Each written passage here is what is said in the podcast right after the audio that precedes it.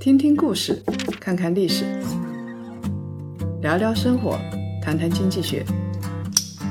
欢迎大家收听《谈谈》，大家好，我是叶檀。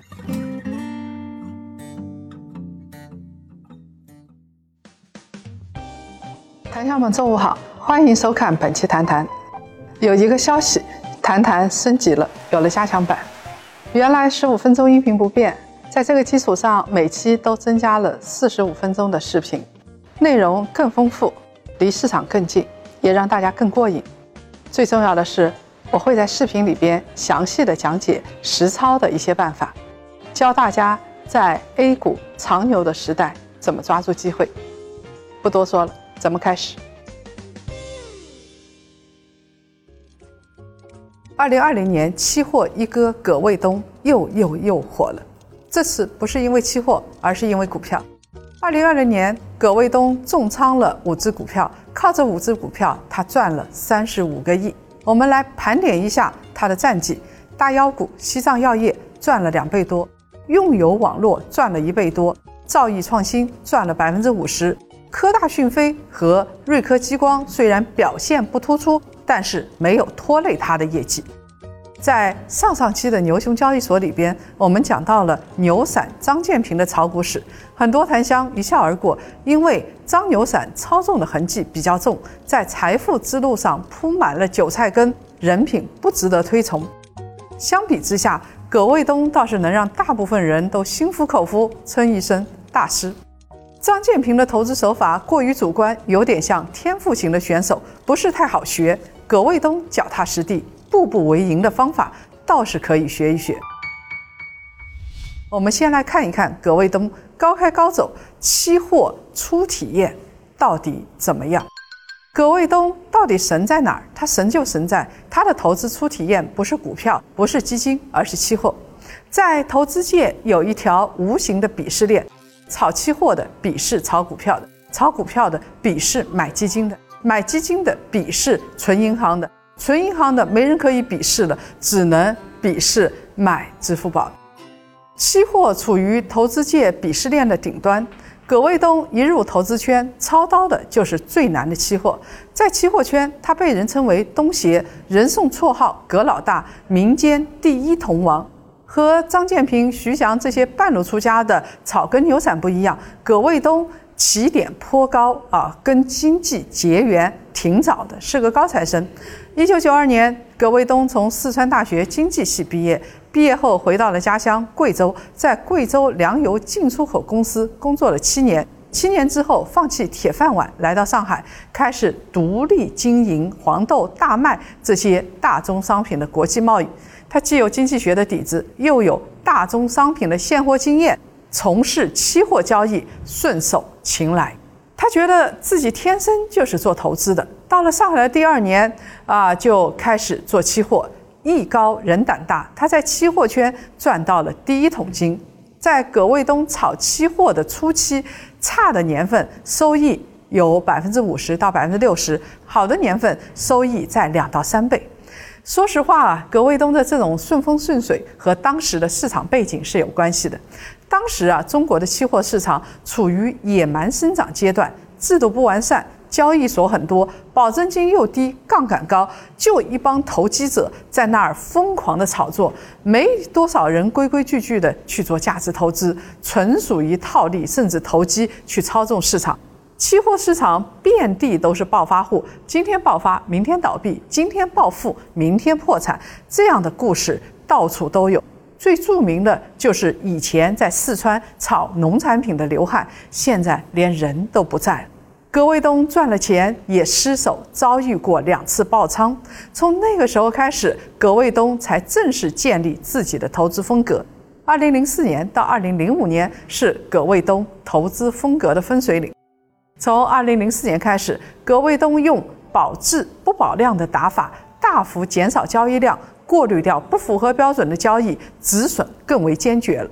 除了投资风格变得更理性，他还从草根登堂入室。二零零五年私募阳光化以后，葛卫东成立了混沌投资。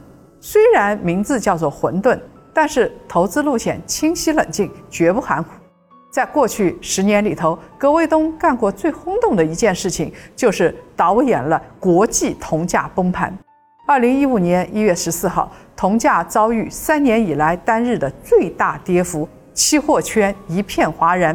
英国《金融时报》把铜价的惨状归结于葛卫东。《金融时报》说，就是因为混沌投资大举抛售铜期货，才把铜价推到了二零零九年以来的最低水平。有业内人士表示：“你太抬举他了，外媒的报道有点夸大。铜价下跌当时已经是共识，葛卫东只不过是在正确的时间节点顺势推了一把。”因为在国际期货市场上翻云覆雨，所以他被外媒贴上了不讲规矩、华尔街的东条英机这样的标签。虽然被骂得狗血淋头，但是在期货界，葛卫东一战成名，一战封神。咱们牛熊交易所的各位檀香啊，大多数都是炒股不炒期货的。这两个市场啊，投资有差异，但是也相通。像葛卫东这种炒过期货的大佬再去炒股是降维打击，就像做过超速的人再去做高速。葛卫东认为，投资期货主要是基于对经济形势和趋势的判断，挣的是波段的钱，要不就是国内外价差不合理进行套利，要么就是商品结构不合理可以套利。葛卫东本人啊，擅长赚波段的钱。他炒期货的能力可以辅助他来炒股。我们学学葛卫东的炒期货的技巧，看看可以给炒股带来什么样的帮助。首先啊，炒期货得管得住自己的情绪，有明确的交易原则。葛卫东曾经说过，他做市场这么多年，对投资心理一直很感兴趣。散户为什么赔钱？主要还是不能克服贪婪和恐惧这两大人性弱点。他认为，一旦认定了某个目标，就要严格按照这个策略去走，别达到目标之后不满意，爬得高跌得重。他之前吃过这样的亏。我记得当初我在期货圈听这些大佬谈的时候，当时大家谈的都是葛卫东快要破产了，他也有过那样的时候。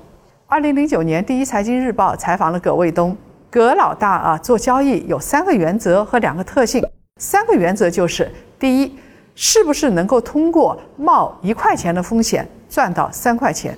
第二，基本面分析是不是支持你的投资方向？第三，技术面是不是支持你投资的方向？基本面和技术面能不能形成同步的共振？比如说，A 股到了六千点，大家都在预测能够涨到八千点、一万点。但是到了六千点，上证指数就是不涨，反而掉头向下，这就是基本面跟技术面不相符了。这个时候要离开市场，不适合做交易了。两个特性是注重风控和顺势而为。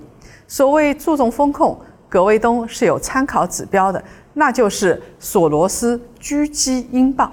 葛卫东推算出来，当时索罗斯究竟把自己的资金杠杆放大了多少倍，而且以此为借鉴，把自己做期货投资的杠杆比例，他一直控制在三倍以下。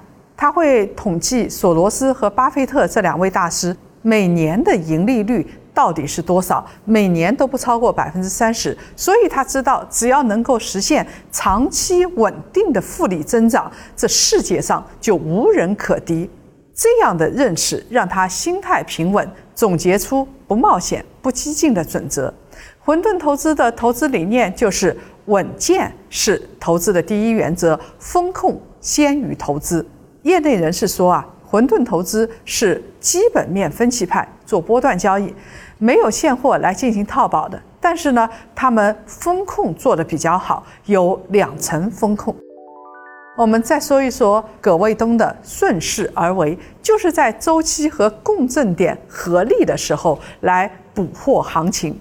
在葛卫东抛售铜期货这件事情上，我们就可以看得出来，当时油价也就石油价格大幅下跌，大宗商品市场一片恐慌，葛卫东顺势交易赶上了价格下跌。上面呢，我们讲了葛卫东炒期货的经历，从九十年代开始，他。炒股了，炒股、炒期货两不耽误。一个能够把期货投资玩得炉火纯青的人，炒股是什么画风？又有什么技巧呢？音频节目就到这儿结束了。在接下来的视频里边，我们好好来讲解讲解，把葛卫东的实操技巧掰开了揉碎了，教给大家。檀香们，大家可以点击原文的链接，或者是扫码来观看视频。咱们一会儿再见。好了，本期谈谈牛熊交易所的内容就先分享到这儿。想听完整版的吗？了解更多 A 股投资实操内容吗？来点击左下角详情处开头的节目购买链接，只要一百二十九元就可以得到二十期。牛熊交易所完整版的视频内容，干货满满，到手不会后悔。我们下期再见。